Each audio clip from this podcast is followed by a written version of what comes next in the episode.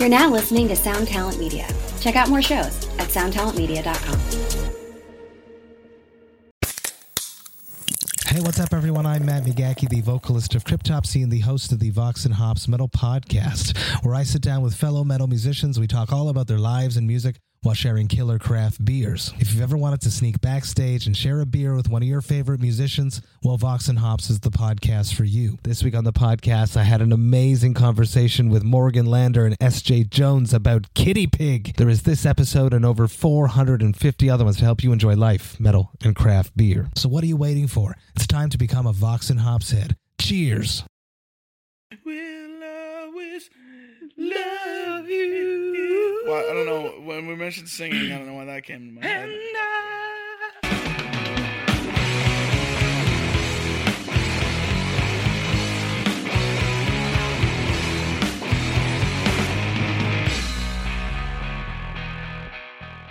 Hi, I'm Ryan, And I'm Daniel. And I'm Blake. and you're listening to the 60 Cycle Hum The podcast. ToneMob.com podcast. You're listening. Show about Y- gu- This guitar vibe sounds tone and like- the people trying behind Sal- it. fighting. the through- sal- The Salvage. guitar- Okay. Salvage. And here with us to- Podcast. today- Is that a thing? Uh, podcast? Okay. All right. We're we're sitting down here, Daniel Tyack, Blake Wyland from Tone Mob Podcast. This is going to be kind of Hey uh, guys.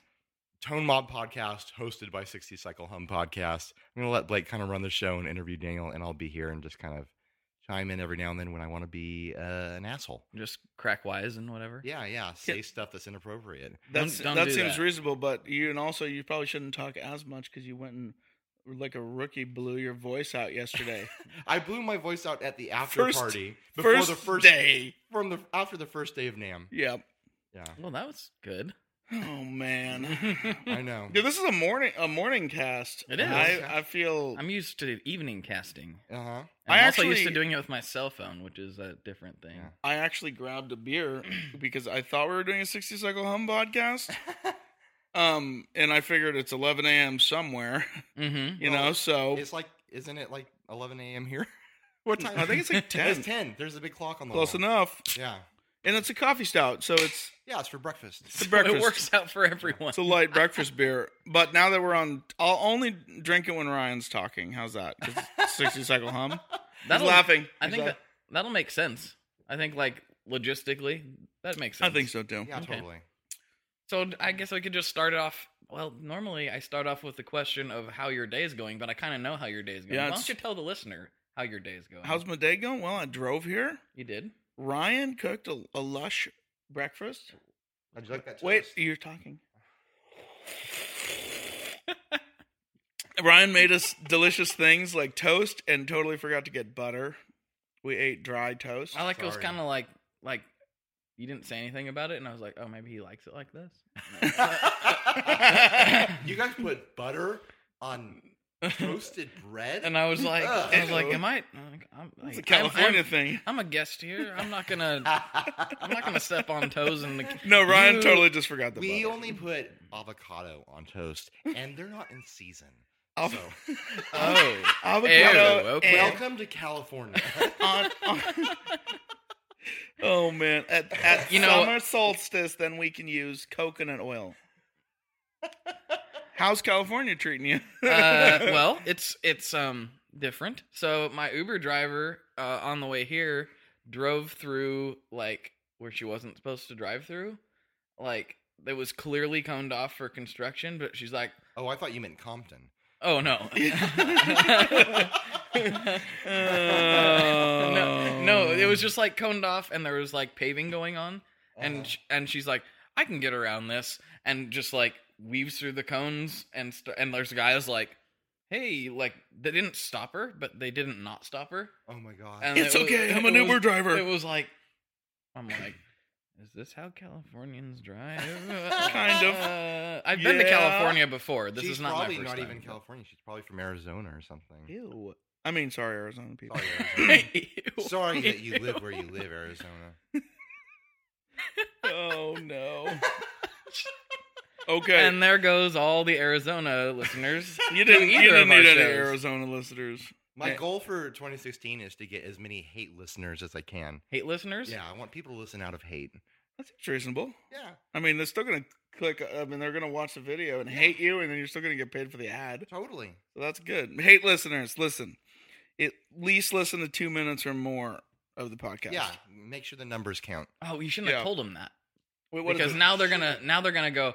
I'm gonna listen to a minute forty nine. Oh, it's gonna- Suckers. yeah, it's gonna be like when they're Mhm. trying to like not get their wiretapped for like location in movies. You know, they don't want the FBI to find out where they are. I don't know what, It's what you mean. They hang up right before they know. No, Is it right I've never been a part of that at all. Okay, never mind. Only Never. Ryan knows about that. Mm-mm. Okay, what a are we thing in- It's a thing in TV and movies. We got No, we got a you NAMM guys- we got NAMM happening today. It, Yeah. The floor just opened right now, and. I feel like I am late. You're- Let's well- do a podcast. All right. Podcast. We are. Okay. Well, we're late because you're Uber driver and because uh, the Ramada, which we're not racist against, uh, tricked tricked you and told you that you would be half a mile away from NAMM when really you're four miles away. Yeah, so that was pretty cool. Um, I booked on hoteling.com because I fa- Hoteling? because I found a good deal, Okay. and that's what I'm all about. I mean, who is it? Yeah. Um, and so booked it. It said, "Hey, yeah, you're a half a mile away from the convention center." I'm like, "Sweet, this is gonna be awesome." And then I didn't double check the confirmation. I just got the confirmation. Yep, hotel. Yep, there it is. All right, cool. And we drove there last night. Double checked to see how far the con- and it, you know it's dark and we don't really know where we're going. Uh huh. And so we checked to see like where we were because we didn't really know. Uh-huh. And it's like 4.2 miles Oh from the that's not what we were told. And then my buddy was doing some googling this morning and discovered I think you were supposed to book that hotel over there that is a half mile away. I'm like that's the one I picked. Ugh, technology. Oh. Yeah. and that then the. Uber driver drove through the. eh, I'm having a wonderful morning. It was great until I got the non-buttered toast. Yeah. Welcome to California. What if a what if there's a different like smaller convention center like like a it's very small. it's like a church convention center and like oh yeah half a mile from the convention and it's like the. NAMM with two or like three NAMM. M's. Yeah, yeah. Nam- Nambla? no it's man Ma'am. There's just a bunch of ladies in there knitting. the man Whoa, I convention. kind of want to go to that. all right I think you should get into your your your your thing Okay, well, we'll see how this goes. yeah So, Daniel Tyack, Yes. classic question. What is your musical backstory and how did it bring you to doing what you're doing today? Well, I started playing. Oh man, I think I got kicked out of high school, and then I was in like a little secondary school, as Mhm. it goes. yeah but that was like a year ago yeah, that was like a year ago, and there it was a little bit more like chill, and we would just all sit because it's like twenty kids going to this Right. this like secondary school, and we'd like just lunchtime just sit around and chill, and a couple guys had guitars, and I started fooling around playing then, and then I got unkicked out of high school. Oh. Yeah, they let me back in, and um, I ended up playing like just taking guitar up real quick and going crazy, and then I tried. That, I think that was ninth grade. Yeah, ninth, the like the last half of ninth grade, and then tenth grade started playing, or maybe I was in that secondary school during tenth grade. Um, and then I tried out for like the band program at school the next year and got in the band and then the next year I was in like both the bands and I just went crazy from there. And then the school hired me after I graduated to come back as like a pro audio person. The same one that kicked you out? the same one that kicked me out. I like I it. came I came back as like a pro uh, half time like part time pro audio and part time assistant band director. So I'd help with the band programs, and then the other half the time I was like fixing equipment and soldering cables and stuff like that. Cool. That was fun, but that was it was a cool school. It was uh, Horizon in um, San Diego for the geography. Uh, you're not a geography podcast. Sixty Cycle Hum is a geography podcast, Right. Yeah, you go But down it was to a- five and it then was a- whatever. and It was a don't know. private school, so they had some cool cool band programs. They um it was a Christian school. They had one like worship team band program and then the other band program was the pep band, which everybody thinks of the marching band, but we basically were just a filthy like cover band. we would just play like covers and work out routines with the cheerleaders to do stuff and it was just ridiculously fun. It was basically like School of Rock. The band director was great. It was pretty much School of Rock before School of Rock was School of Rock, and so we had this really like very rock and roll like teaching style. It wasn't here's how to do all the traditional things. It was like it was Devin Devin Berryhill is the guy that was running it. His dad is Bob Berryhill from the Surfaris and wrote Wipeout and stuff like that. Oh, okay. So it's kind of nice. kind of cool. Like he definitely had some musical legacy, and he's a good dude, and it was a fun program. And then ever, ever since then, I've just been playing actively and working in different capacities in the either pro audio world or music, or worked as a worship leader for a few years, and you know just been involved doing music, been in different bands and stuff. That's how I met the Sixty Cycle Hum Crew.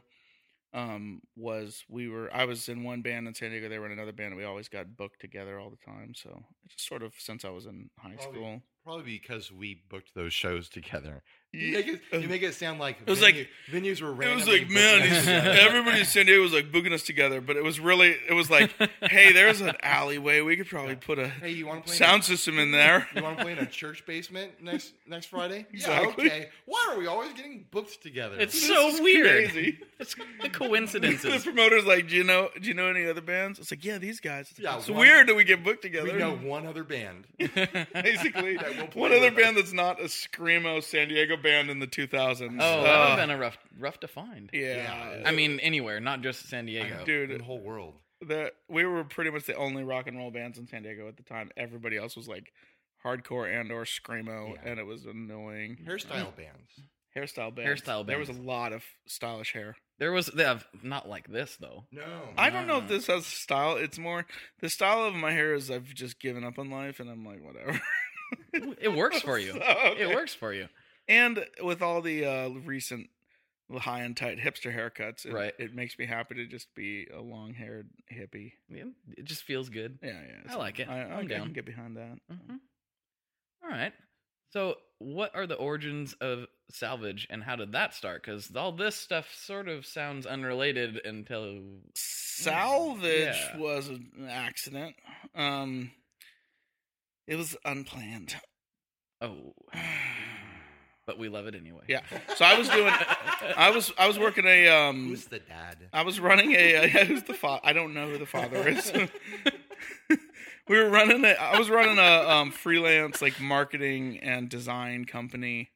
Uh, I would just work with small businesses around town, um, and help them through all their like marketing stuff and anything from s- social media profiles to website building to graphic design stuff. So uh, just trying to serve like little little businesses that have no capacity to hire like a big marketing team. Gotcha. I found I could do most of the things pretty well, and so I just worked as a freelance consultant doing that for for a few years, um, and kind of it's sort of morphed and changed. And I had one big client who was actually a gal that owns a tanning salon, um, which is hilarious because I was doing all this work. Like that was like my number one client was a tanning salon, and it's, I'm just like this redneck. you know what I mean? So Yeah. it was great. But they we- Rednecks need tans too. we had a great time. They were such good people to work with, You Danielle. had a great tan during that time. I had a pretty. I tried. I got. I went tanning a couple did you times. just? But did you like leave your shirt on so it could preserve your red? Dude, no. Listen to me. I was. I was. I wore for the first time. Just. I went intentionally like multiple times in a row, hmm and I snuck a speedo in there, and I wore a speedo every single time, Yeah. just so I could get a reaction out of my wife one day. Like, what in the hell? like, where is this tan line? Where are these tan lines coming from? what are you doing? That was like my only goal. I Oh, saw my wife geez. would see my tan speedo tan lines one day and be like, "What is going on?"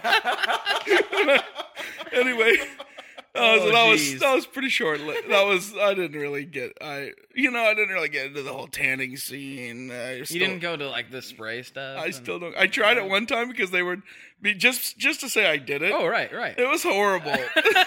it sounds really uncomfortable. Well, you're supposed to get. Uh, apparently, it's it's a it it's a chemical reaction with your skin, oh really? which was developed to help. Like I don't know the name of the disease, uh, autoimmune disease, where there's different like blotchiness and like Oh, okay. you lose pigment in your skin. okay.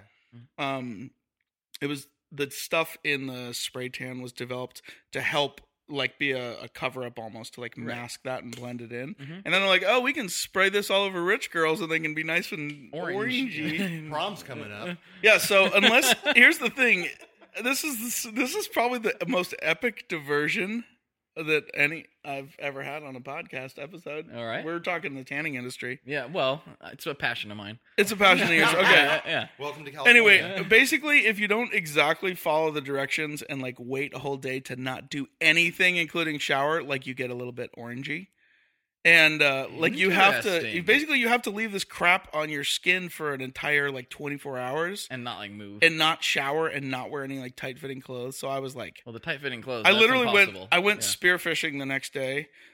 Like I was like, I can't, I can't. I'm not not going spearfishing. It was like good season. So we like went out and we're like in the water, and I, my legs were just like so like Oompa Loompa orange. orange? It was hilarious. it was the most amazing thing. Anyway, so I would I was doing a lot of work for the tanning salon. I didn't really care for tanning, but they were really nice people. but you tried it. and you they gave paid it the old well college try. and they put they had me on retainer so i always got like the same pay and i would just help them and do whatever so that was really nice anyway the owner was pretty ambitious she was she was working with some investors and they were planning on starting a big chain of salons it was at the same time she was about having her second kid long story short um i dropped all my other clients because she was like hey you're working for this full time um, you're going to take care of everything for this whole chain that while she was she took two months off um when she was like about to have her second kid and then afterwards Mhm. um and i was just on retainer just waiting for work like hey you want me to do anything i'd check in with her she's like no just hang and i'd do a little bit here and there you know she's like can you go to the salon and change these signs or whatever you know Right. it was but it was barely any work and i was just waiting for the big thing to come through hmm um and still getting paid so i was i had two months off basically Yeah. which was cool. And so I was, of course, I can't like not do anything. So I was in the backyard like building stuff, and I built a couple guitars, and was like, I'm gonna build a sweet like pedal. I was like, getting a little bit more into like hardwood and woodworking and stuff, and um, I because I've always made stuff like since I was practically born. It runs in the family. My dad was a huge maker of things. He built robots in the garage and stuff. and Nice. He was an electronic engineer, and it was crazy. So that was I was just surrounded by that all growing up. So I've always made things. Um, and uh, I was like, oh, I'm gonna make myself like. I was talking with this uh, guitar instructor that I had at the time. I'd go to him occasionally. Um, really killer dude in San Diego. And we were like, we were talking about pedal boards and building one, and I was like, yeah, I'm gonna build one. And it was like, we were talking like, oh, it'd be sweet to build like in an old suitcase and do like a hardwood pedal board Mhm. in an old suitcase. So that's it was, and I hadn't looked into. I had seen like trailer trash stuff. I I wasn't as involved in the gear community. I had some decent pedals, but I wasn't like super deep in any forums. So I'd make myself a hardwood board. I went to the hardwood place, found some stuff, and and uh, I was doing some research and and um, looking around, and I found I kind of had an idea in my head, like I could make a few, I could make a few of these and like maybe sell them on the side for gear money. This other thing's gonna come through, and it's Right. looking good, and so I, I I made six, and because I was in the web world and the design world, I just made a quick website and you know a day threw everything together, and I made six boards and I put them up for sale. And I didn't tell any friends because I'm like I want to try to attract my own market, um, and find people just basically cold out there that want to buy this stuff. It was sort of a marketing Like experiment, yeah. for me just to see what could happen. Um, and sure enough, at the end of like the first week, I had like hundred fans on the Facebook page, and I hadn't sold anything. And then it was just right at the beginning of the second week, I sold the first one, and then by the end of the second week, all six were sold, and I had like six custom orders. Nice. And so I was like, okay, I guess I. So I'm out now. Now I'm like out in the backyard, like working, you know. So I'm Yeah. like, this is cool. I still have time to not have to do anything. So I'm Mhm. just having a good time working. And I, I was building like crazy and like figuring out where to order parts, and I was kind of brainstorming that that design. Um, I had I kind of had a similar design, the fold out design that we do oh right. um in my head since 96 or so like when, when i was I- had like a picture in my head of like this would be rad to have like a fold off case you know, sort of thing, Mhm. because nobody was making it at the time. And then SKB did something kind of similar later on, and I was like, yeah, that was kind of what I was thinking, but no, nobody ever really did it. And then in doing more research, I found um, it was just classic because I found Hellwig Right. uh, pedal boards, which make beautiful stuff. He's a great builder.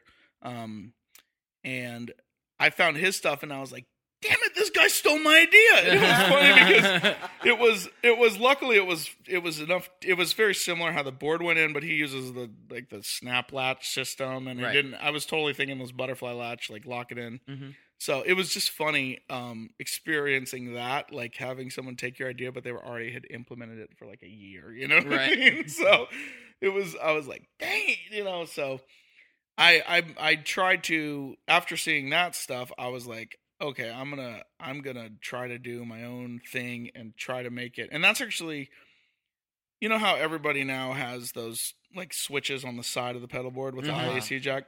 I was trying to be as just intentionally because obviously the Hellwig dude and I had very similar thought processes, how like our aesthetics and things. right. And I was like, I don't want to steal this guy's stuff. Like that would be jacked up. Right. Stealing stealing another man's art. And uh, so I very intentionally like put a switch. I found a switch that would work on the side, and I did the switch on the side, and I used electro sockets because I like those. So I just done a couple telly builds, and I had a couple, and I was like, okay, cool.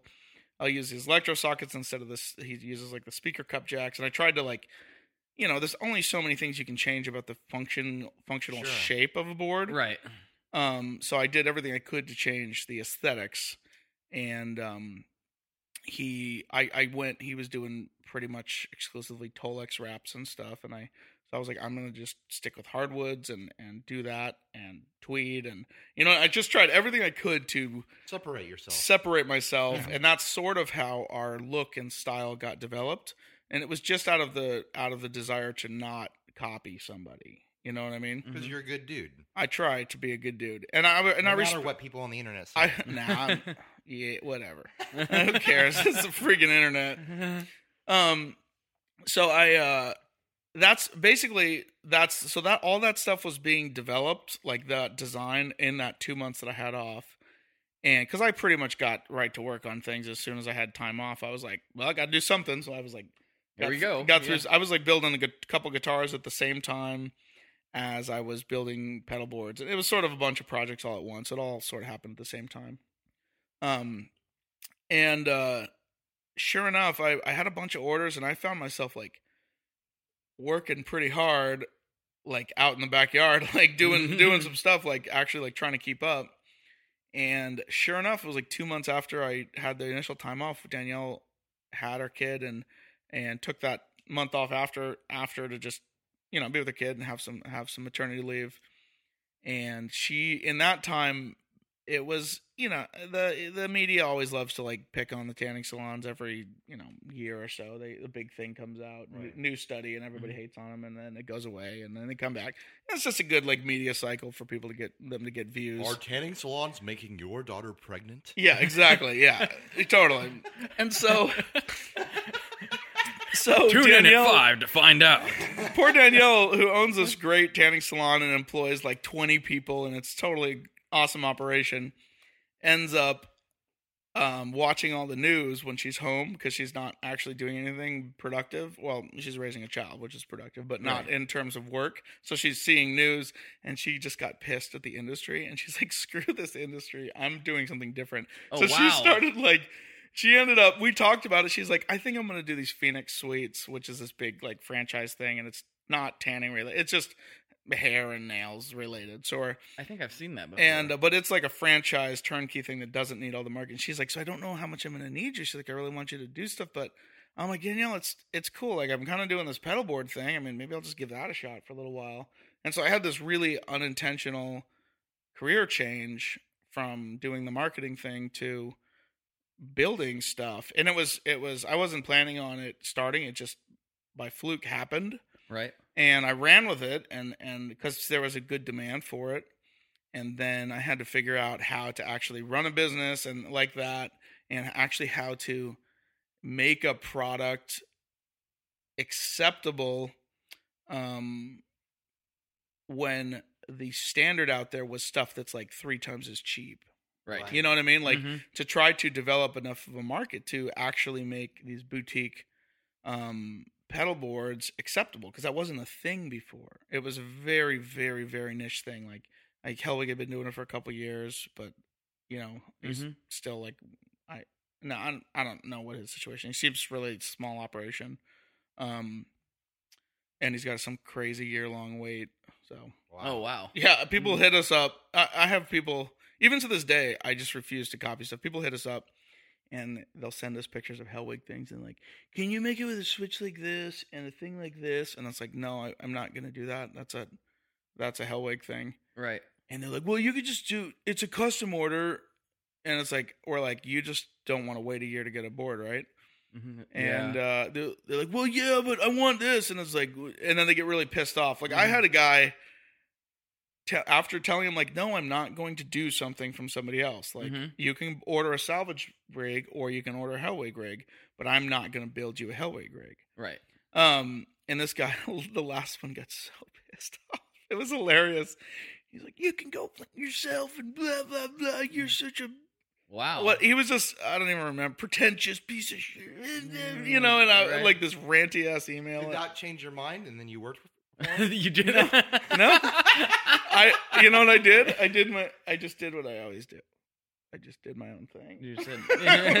you said He thanks. got And on he- a motorcycle he and rode into the sunset. Basically, the hair, my hair flowing. so This is kind of unrelated, and we're gonna go on a side, but that reminds me of the cr- one of the craziest things I've heard lately uh, on the Lutherist podcast. Uh huh. Um, Paul Roney was talking about he had a dealer get in touch with him. Uh huh. He didn't about building. I'm sorry. I got. Uh, I'm sorry, Daniel. Uh, Sorry, I listeners. saw- listeners, I saw there was a camera watching me. D- Daniel froze in, in the camera, and, and he he There looks are three cameras watching you. Right super happy about it right now. Okay, okay. Make this one a long cut. Yeah, uh. So do I have Okay, I'm done. I'm sorry. So I'm sorry. so Paul gets uh, uh this dealer is interested in having him do a, guitar or two for him or whatever. I don't know the details, but he said he's like, yeah, sure. What like what do you what are you thinking? What model do you want? And he's looking at um some of the Paul's done what he calls covers in the past, where he just like basically did clones of old things. Sure. Like He he'll do a Strat style or a Telly style or something. right like which he doesn't really do anymore um and he just has it on there to be like look what i can do so this guy emails him and says i want you to build this guitar uh, a cover of this guitar Right. that guitar was a uh Koll Glide oh, okay. and and paul's like are you serious right now like you want me to build a Koll Glide for you why don't you go to Koll and have him build a glide Yeah. Yeah. For you. kidding. and he's he's like, "That's my friend." First of all, I'm not gonna do that. Like Yeah, it was uh-huh. like, wow, that is insane. That's Yeah. bold. Yeah, dude, and, people, that kind of that entire thing in the industry, and, and I it know was a dealer. That was what the crazy my thing Oh, was. that's extra lame. Yeah. I I know that some people in the industry um have like no problem with clone things. I I don't have any problem with replicates replications on like guitar pedals and stuff of stuff that's out of production.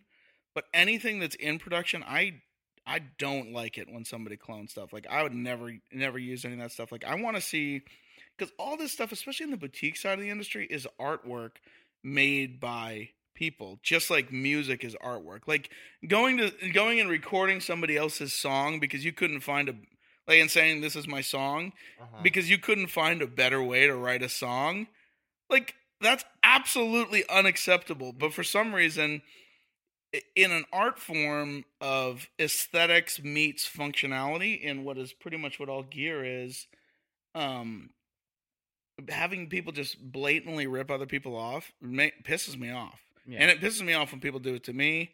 Um, I I don't I strongly oppose any doing it to anybody else. Like if somebody's even done something similar to what I'm doing, um, and used something before me, like I don't touch it. I I I'm like no, I it's gone. Like I'm not I'm Right, not that right. dude. You know. It's off the table now. And there's stuff that's it's and it's there's some gray areas like different Tolex stuff because Tolex is an industry standard and it's like a lot of people will wrap things in Tolex. Right. Um uh and I so that's kind of you know gear is it's sort of a classic thing. And it's it gets to a point where it's like, like you said earlier, you can only be so different before it isn't that thing anymore. Yeah. Like, you know, a, a If I- pedal still has to be a pedal. if I had come into the pedal board Mhm. industry and and looked around, um, and seen a bunch of like hardwood boards that are exactly what I already that I was kind of thinking of and imagining, and a bunch of other like similar things, or like if somebody was doing funky fabric wraps or like bursted tweed, and if that was the thing when I had come into the industry, I'd have looked at that and been like, oh well, I'll do something else. Right. You know what I mean? Mhm. Instead of, oh, but I just that seems cool, so I'm just gonna copy all that stuff. You know, it's like it's like that's it's full. There's plenty of things you can do with your life. There's all kinds of things that can be built and you can sell if you're if you're of that persuasion.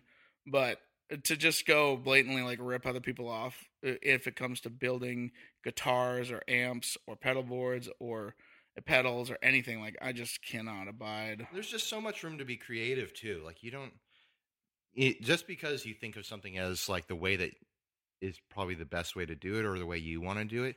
Someone else has done it. Be creative and find a better or different way. I actually you know? think, like for instance, I actually think Hellwig's switch on top of his rigs, he's got like the amp switch with the jewel light. hmm Uh-huh. I like that better than my switch. I think yeah? it's cooler. I I, but I was like, well, that's his it's his jam. I'll use this switch. hmm You know what I mean? And well, that was also Josh Scott's idea in the first place. So whatever. Just working with him, and he's like, "Hey, put this on there." So put a bird on it or something like that. so anyway, but uh, that's an example of what I, you know, how I answer that question. I use something that I I consider to be. I mean, it's not inferior, but I just I think that jewel light and the top switch has a little bit more mojo, and it's kind of cool. I like that little top strip. It's Looks cool. it's cool. It's a great Mhm. design, and I respect him for doing that, and I wish him all the best. Nice. You know what I mean? So Now, if he, if he ever stops producing boards, is that design on the market for you?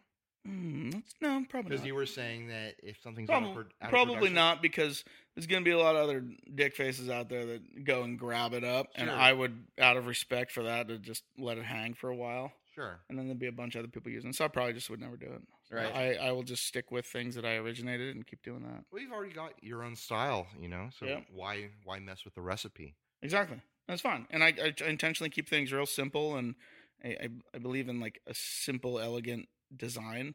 I don't Mhm. want a bunch. People ask for like multi-tier things all the time, and I'm like, I'm like, nope. I want them to be simple because that's going to make for happy guitarists. Because the good Lord knows, the more Yeah. complex our rigs get, the more we end up hating our lives. Like, keep it simple, keep it elegant looking, keep minimal design elements in there.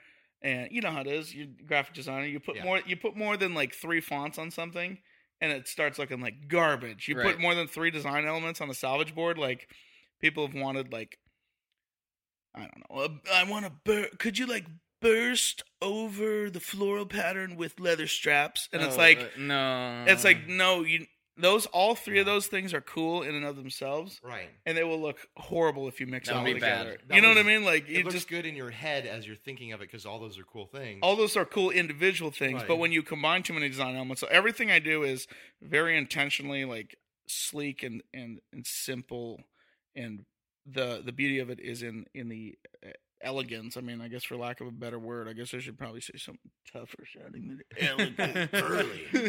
Everything's in the, the beauty's in the burliness. it's like yeah, if you get too many things going on, like if you get like sausage and eggs and toast, that's cool. But if you throw butter in there, that's Oh, too many things. That's too many things. Ryan- you can't. It uh, Ryan- ruins Ryan the whole is even a designer to the core, even when he makes breakfast. That's right. Butter on toast? I will not abide by it. You can't abide that, right? What if what if somebody buttered their toast and somebody else buttered their toast? Could you bite it? No. Do you Absolutely accept not. other people buttering their toast?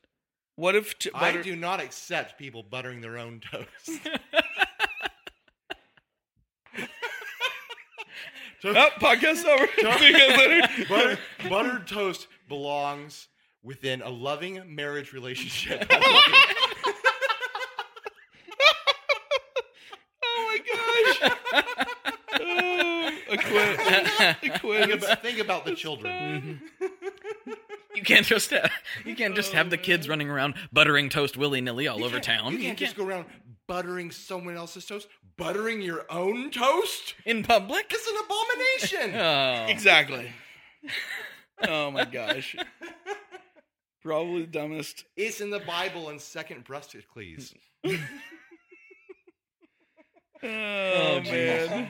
I was I'm the one who's drinking already. Ryan. oh man. Oh, uh, well, we're all sighing. I had a yesterday. I I went to give a a friend, an acquaintance, a high five uh, from the demo industry. Uh huh. It was 9 a.m.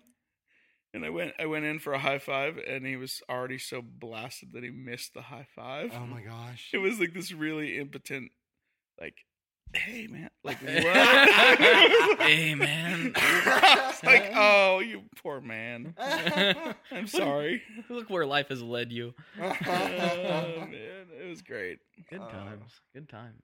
Anyway, where where, were- where were we at? We were talking about not mixing stuff together, but we we're done with that topic. We've we've Fair, covered that. Fair. We don't mix things. Actually, I did have when you were talking about that. You mentioned tiered boards, and you you're not into that. I've I lo- like them from a function standpoint. Absolutely. Um, uh, my board is barely qualifies as a board. It's like a piece of plywood screwed together, but it is tiered, and I like that. Um, w- it's not something you would ever consider doing. It's just from a design perspective and to keep the brand strong. It's not something I would do. Right. Um, we offer the risers, um, which Oh, which work great. We had risers designed just for boards There you go. that will raise it three quarters of an inch. It's just enough to bring that back. If you have like shorter pedals on the back row, it's Mhm. just enough to bring it up above, so you're not stomping on knobs at the second row. It's designed to fit in our cases. So you say you put a pedal like, say, a Polytune, which is a little shorter chassis, or like an MXR um, uh, carbon copy, a little bit, you know, the shorter chassis Yeah. uh, it's it makes them basically the perfect height. So if it's like a Strymon pedal or something that's higher, Mm-hmm. it's plenty to clear on a slanted board. Gotcha. So it's we offer the best of of both, where you can just outfit the back row with ri- risers where you need them, and it levels everything out nicely. Uh, and they're super lightweight. You can either screw them to the deck or velcro them to the deck. And so that's that's my answer to that. Gotcha. On our flat boards, we offer a uh, it's a PP2 riser, so it'll fit a Voodoo Lab PP2 underneath it, Mhm. and then it gives a nice full, like a little bit bigger surface that you can put Velcro to.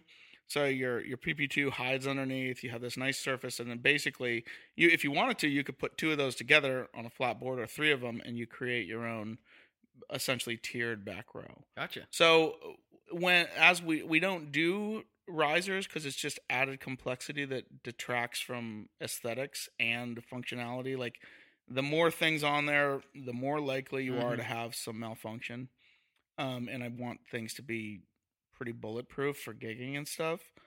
Um, so that's what that's our answer to the riser situation or the uh, the tiered situation is it's totally possible to manipulate one of our boards to be very similar to a tiered situation um, and still be very comfortable to use while still looking really good. So Gotcha.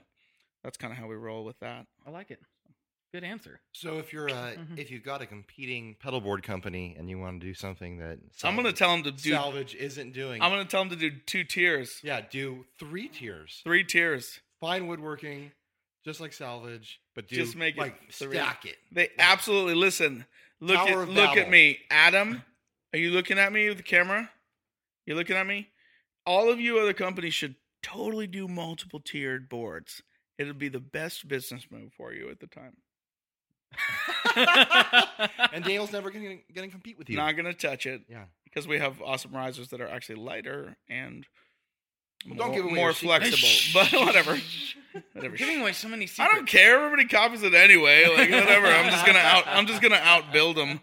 So I don't care. Uh, Good times. Good times. All right. Another good classic question.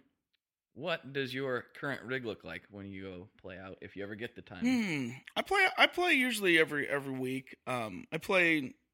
We do home church stuff, and then I'll usually play out two times a week at different churches. Um, I do that because I like the church. Mhm. I enjoy doing stuff in the church, and I like playing music, so it works out. Nice. Um, but they, I there's a few bigger, a few bigger churches in San Diego that hi- just basically I'm just a guitar whore and I sell myself to play guitar. and they're like, "We'll pay you good money to come play," and I'm like, mm, "Okay." So I do that as part of like to supplement because I I still I I've I'm pretty aggressive on the the um pushing business to the next level. So I've operated with myself on a pretty lean payroll budget. Like there's guys in my shop that make more money than I do. Well, I heard you talking So- about it before. You're like a hundred air. I'm a hundred air, bro. Yeah. And, So I, I very intentionally like keep it minimal um, to help to build the business at this point still, um, and I just don't take very much at all out of out of the company, um, and just so I can keep the business growing and growing and getting bigger and, and doing better, um, and then I supplement that on the side uh, with playing music on weekends, um, some and then shreddery. some shreddery Mm-hmm. and uh, I, I, uh, I kind of got locked into a couple places where now I'm like they're like good friends, and it's Mhm. like I don't want to just like abandon them, even if I could. You know what I mean? So Yeah. it's like I don't know. I like these guys. I love playing with them. A couple of the bands are just Mm. ridiculously good. Like uh, there's not even a need for rehearsal. We could just all show up and just kill it, and nobody mm-hmm. know the difference. Nice. But we still do a rehearsal. It's like an hour. Mm-hmm. it's like everybody mm-hmm. shows up. It's like Oh, Okay, Here we go. Here's our token rehearsal just to say we did it because we're getting paid. right. Oh, see you later. So, you know, so it's like, but they're all good friends, and I and I hate to like just be like, ah, I don't really need to do this anymore. You, you guys are like, go find somebody else. So right. you know, so I keep doing that, and I enjoy those playing with those guys. It's good time. So Cool. Anyway, So what's your rig look like for those? oh, for those, sorry, you're you're focused, dude. I I forgot. I thought we were on a sixty cycle hum episode, and I and so I I just instantly sidetracked and derailed it. Well, let me answer the question I wanted you to ask. Yeah. Yeah. But Daniel just I don't even know how we got there. I'll have to listen back and see how that see how that uh, rabbit trail. because trailed. I, 'cause I slid the the a lot of guys when I ask that question they're like I don't even have time to play. I don't know what my rig looks like. So I've been sliding in the if you get time on the tail end of that Okay, question, that's- and you that's were how like, it- and you were like yeah I got time. Let me tell you about how much time I got to play. Yeah, zoom, yeah, zoom zoom. Zoom if you Ryan, have you noticed how much more organized his brain is Well, than he has yours? the- He has the same questions every episode.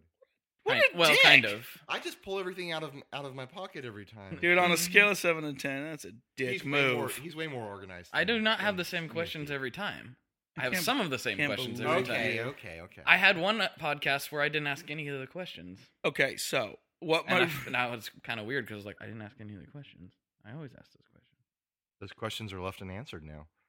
okay, he'll come back I'm gonna go back to. I'm gonna stay. I'm gonna stay on uh Tell on topic here. Tell me your rig. Let me. Um, I'm gonna look a picture up so I remember what I was doing. Thanks Instagram for cataloging my life. You guys do that, right? You're like, when did that happen? Oh, I'll look back Yeah, on yeah. Instagram. I do that all the time because the history books, like from this generation forward, are just going to be a collection of pictures, Instagrams? pictures from the internet with uh with uh uh I uh with like a, emojis under it. yeah yeah, exactly. So okay, here's the rig. I'm I'm looking at a picture. I just changed like a week ago. Um, I've been real busy lately. Usually I change things up a little bit about every week, but Okay. the last couple months have been insane with new employees, and it's just been too crazy. And actually, some of that is I don't even have space on a bench at the shop to like change a few pedals around. Like it's that crowded and busy. right So some of it's just function. Like I don't have time to mess with it mm-hmm. and I also really like to spend time with my family and my kids. So I try to get out of the shop and go home and be Mhm. there for like dinner and bedtime and stuff like that. So, um, for for the whole couple months, probably, oh, I don't know, December and February or January. Well, no, maybe it was November, December ish was just a busy time with holidays, so I didn't change it. Mhm. So I ran with, um, and this is fairly common. Um, it looks like I was going uh, Believe into Palisades into, and I love that Believe. Anybody that knows me knows that that's on my board often.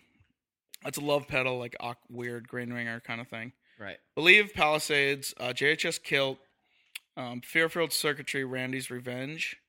Um, so that's kind of the drive and weird section. Um, which you gotta have a weird section. Yeah. And then it goes volume pedal. That one's a JHS um, Ernie Ball buffered modded Ernie Ball uh, with the uh, Polytune Mini out. And then it looks like I'm going into the um, Ibanez Swell flange. It's a 10 series. I think it's the I don't remember the model number on it. Um, it's a really funky old 80s flanger, and it just does weird, cool things. And then I was going into the um, Ibanez uh, modulation delay. I can't remember the model of that. Modulation delay 3. So that one is another really odd thing from Ibanez, their old old 10 series. Mhm. And Josh Scott's the one that got me introduced to that series, and I freaking love him. Nice. So he's got the entire collection minus one pedal that there was only like a hundred of them made, and they were all given to employees of Ibanez in the '80s, so they're just not available anywhere. So he's on the prowl though. he's on the prowl. If anybody will find it, it'll He'll be him. he'll just buy it or trade all of his clones for it. Oh my god! So, I love his. clones, and I think he has like 13 clones. No, 'cause it's ridiculous. yeah. He posted a picture a while back, and it was like you couldn't you couldn't fill the picture with it. Josh gets on he gets nothing on but kicks. Mm-hmm. Remember when he bought all the DD5s Yeah. and everybody was like, was like, what? Wait, why is, what's Josh doing? Why is he buying all the DD5s? What's JHS gonna do? He wanted DD5s. That- that He, just- it was literally just a joke. He was just screwing with everybody. He just bought everybody's DD5s as like just to mess with people. I love that. And I, I freaking, I, it's like my, it's like my LA metal collection. It doesn't Uh-huh. actually mean anything. Mm-hmm. It's an okay pedal. It sounds fine enough to play, and it's just, it's, it looks like RoboCop, and it says, it says LA metal, so I buy them Right. if ever I can find one under fifty dollars. Hey, we did a demo of it, So- and uh, and a lot of our, our audience really liked It's it. It's not a bad pedal at all. It's a really solid pedal. I should have never told you guys until I had like forty of them. I know. How many do you Ugh. have right now? Like nine. I've seven or eight, yeah. so I'm working on It's it. interesting because I just it just kind of dawned on me. I don't have multiple of the same anything. You probably shouldn't. It's probably a sign of insanity. No, I- oh, if you keep doing the same thing I- over and over again. Keep buying the same pedal, hoping it'll be a little better. yeah, that's yeah, that's a bad thing. So anyway, with that that rig continues to the Strymon Dig and then the Strymon Flint. So I got plenty of dirt. I, I find that the um Good coverage there. the kilt is a very nice dynamic drive. Um, if you set it on some lower settings, yeah. So you can you can back your volume off on your guitar just a teeny bit and play a little lighter, and you almost have a clean tone. But it's this interesting clean. T- okay, so you know how when you roll your volume back, it, especially if you have crappy tone caps, it loses a little bit of the highs. Mm-hmm. Well, the kilt keeps maintains all of those and stays nice and bright. So you can get this really interesting chimey where there's this hint of dirt like sizzle in the back of it. Mm-hmm. So you play light like fingerpick stuff, and you get this really cool like chimey, sizzly thing happening. And then all you got to do is dig in a little bit more, and you got a nice drive. Just and all you got to do is put your volume up to 100 percent and hit it hard, and you got a real good like heavy Or you could use the, rhythm or lead. the, the the boost function of it. To, and then yeah, you can use to, the boost too. to cut the volume before it, Yep.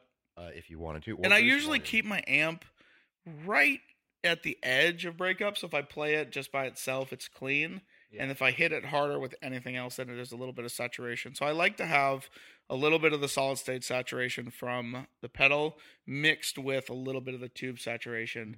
And I find it's the best of both worlds. The pedal saturation usually is a little bit more tonally flexible, and the tube saturation is a little bit more natural and organic feeling. Mhm. So you get that nice feel with being able to tweak the tones using different drive pedals. Right. So I usually never have drive pedals set super hot. I I because I use them to hit the amp a little harder, so it kind of multiplies the efforts of the drive, and then I end up with a nice drive tone. Um. Anyway, so that's kind of how I usually run. Eh, But a lot of the times I'll just run the kilt on all the time. Mm-hmm. I'll just leave it on, and then I, I manipulate my how much drive I'm going to use, and I do that with other pedals too. The kilts, I've been really enjoying that one lately. It's a really good pedal. It's great. It's because it does everything from like horrible Yeah. broken glitch to really nice simple drives, and Yeah. it stays good and good. And I really like bright. I know a lot of guys will get a little darker, but for stuff I do, that seems to work better. So Cool. that was the rig that I was using, and that's fairly that's pretty common. Just recently, I was just I've just been feeling really like overwhelmed with everything lately. Um, just just trying to make sure everything's in line. So I stripped my board back to a really simple rig and put it on a smaller board. So I'm running like the Cali 76. I'm running the for compressor that Mhm. takes up like practically the whole board. Yeah. Um, and then I'm running the uh, uh, furry burrito yellow cake Yes. as a as a filthy fuzz. Love that thing. And I have it set that little glowing knob. I don't know what it does, but it's bias Just- or something. It's a starve knob. starve. So Yeah. I'll, I'll starve it so it Mhm. gets kind of nasty, and then I'll set. I won't set it super super drivey. It's more just this like gritty, filthy bite. Mm-hmm. You know what I mean? Like kind of how I use it. Um, and then what am I using for a drive? Maybe I have the kilt on there. I have a pedal on there that I'm using for a drive. An LA metal. Maybe an LA metal. Mhm. It's a pedal, I'm pretty sure. Right. And then the same volume pedal tuner setup, and then I'm just using the El Cap and the Flint. Those are like my go tos for verb and, and and delay. So Right. I can always get behind the El Cap. Like that thing just speaks to me. So right now my rig is pretty minimal. Um but I change. I go Right. back and forth. People change. I change. I I, I literally do. I Mhm. I, I start with a small one and I'm running like five pedals and then I'm like I go to the my medium rig and then I'm running like more pedals and then I end up like adding a couple more and I go to my big my larger rig and my largest one is only 24 by 13 so it's basically a Pedaltrain 2 size Right. um or 2 classic um and then I get really sick of having all the pedals and I go back to my small rig and then I do the whole cycle again and I just always do that I always So- do this cycle where, like, I start off with a couple, like, because I've got, uh, I forget the dimension. I think it's like the 13 by whatever, you have a 24 by 13 24 by 13. Yep. Uh, so I started like I get some big pedals on there, like you know, like two or three drives, you know, like three a delay, a three big box a muffs volume pedal, a reverb, and a tremolo, you know. And they're like, "Ah, I got to squeeze more stuff on here, so I start putting smaller pedals on.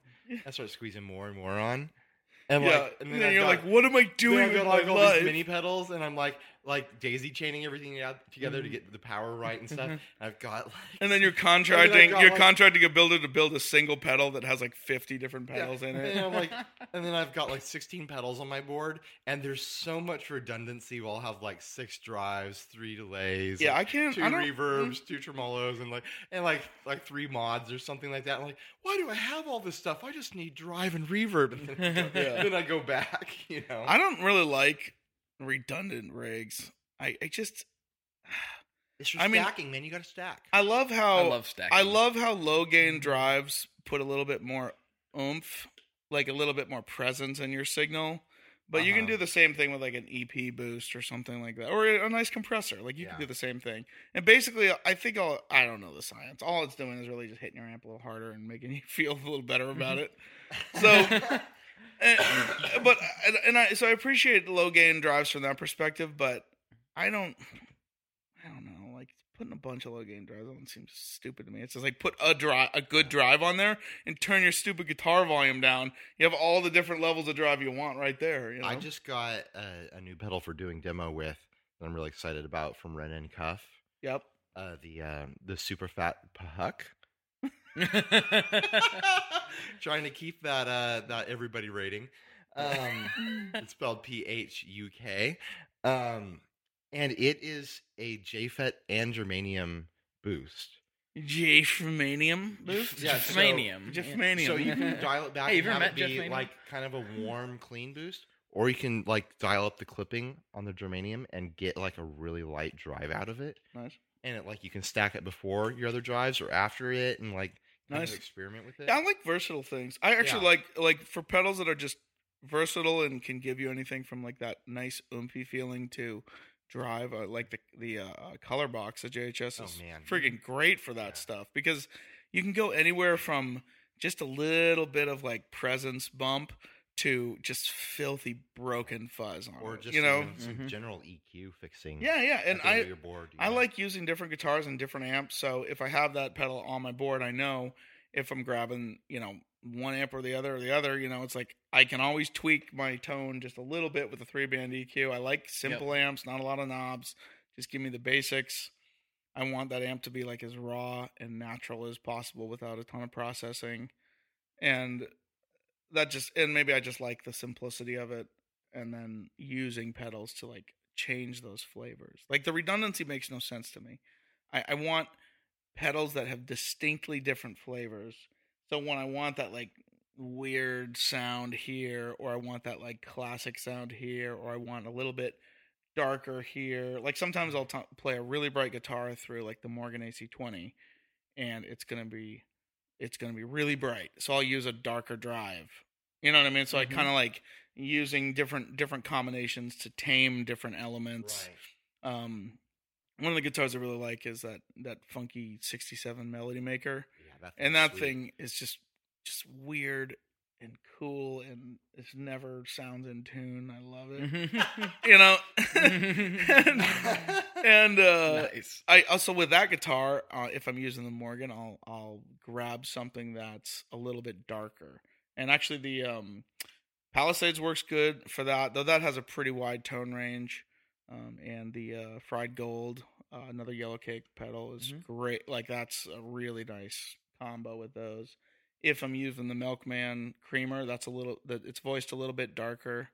Um, I'll I'll tend to use brighter drives with that to kind of you kind of average out and, and use different combinations or or brighter guitars or whatever you know Yeah. different different combinations of things depending on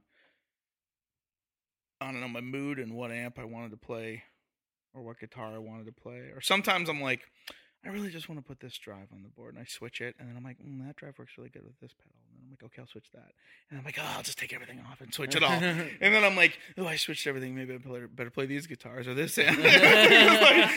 It's like- so it's like it's like the curse of you know we all chase the gear and trying to find the right gear. Mhm. And then if you're in the industry, it's really easy to acquire gear, especially pedals. If you're a pedal board builder and you're doing some trades and things, like you just end up with too much.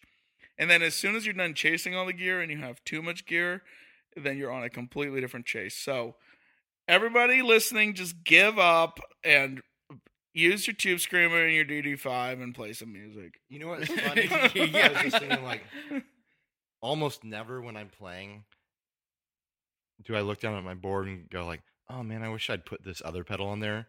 I'm just happy with what, what I have at the moment, and I'll make it work. You know? Yeah, I, like, and I enjoy "Oh, doing that too. Wish wish I'd wish I'd brought this other drive pedal. No, I'll just use this one I've got and make it do its Dude, thing. okay, so confession. Very often I've been bored with music and I I will put pedals on my board based on color. I'll seriously arrange my board like, ooh, that looks really good. And then it's like, "Ooh, now I got to figure out how to make these all play nice together. I- and it's actually nice. a fun, it's like a fun challenge for me where it's Uh-huh. like, I'll just organize it so it looks looks real pretty like. And then, then I paint my nails and do my hair, right? And then yeah, burly stuff. Burley stuff. yeah, Burley. Yeah, yeah, back, yeah, yeah. Bring it back to Burley. We can talk Burley stuff if Yeah. you want. I'll tell you guys some stories. Um, I'll just I'll just organize it like where it looks nice, and then my challenge is going into wherever I'm playing. I'm like I'm going to make these pedals work, and I literally will. I mean, I'll have a basic like here's my drive, here's my modulation, here's my delay verbs, things like Right. that. I'll have a basic flow, but they may be things that I've never really used all together before. So then I, it's it's a fun and new challenge to like discover new sounds and things. So it's a it's a cool exercise. It's totally stupid, and I realize that, and I don't. Also, I just don't care. So, it- but at the same time, that stupidity causes a good exercise in Totally. making it work and discovering new sounds and new things. So, anyway, that's always a fun. I That- like it when I do that. That's kind of funny that you talk about that using things together that you've never used together before. Because I did that last night. I knew that the coffee and roast thing was going on, and I was like, "Well, couple of guys in the industry have been really helpful to me, and like uh, the guys from McCaffrey Audio, they're they got me into NAMM, and they couldn't be here, And I was like, Mhm. well, I'll tell you what I'll do, guys. I'm planning on going to this thing anyway and making a bunch of racket. I'll try to take your guys' pedals down and make a bunch of racket with them. And so I brought the um, Run Rabbit Run, and then also I said the same thing to uh, Tom from Tomcat and uh, uh, Alex from Solid Gold Effects. I was like, I'll bring your guys' stuff down, see if I can make some racket in the video. And I hooked all the stuff together. And I was like, I've never used any of these together before. It's fun. was like, it's like I was fun like, to it's, um, I, I don't know. Well, here we go. And I started just tweaking things, and you know, and then everybody's there and kind of watching, and I'm not that great of a player anyway. So I was like, I'm just gonna make it um, drone.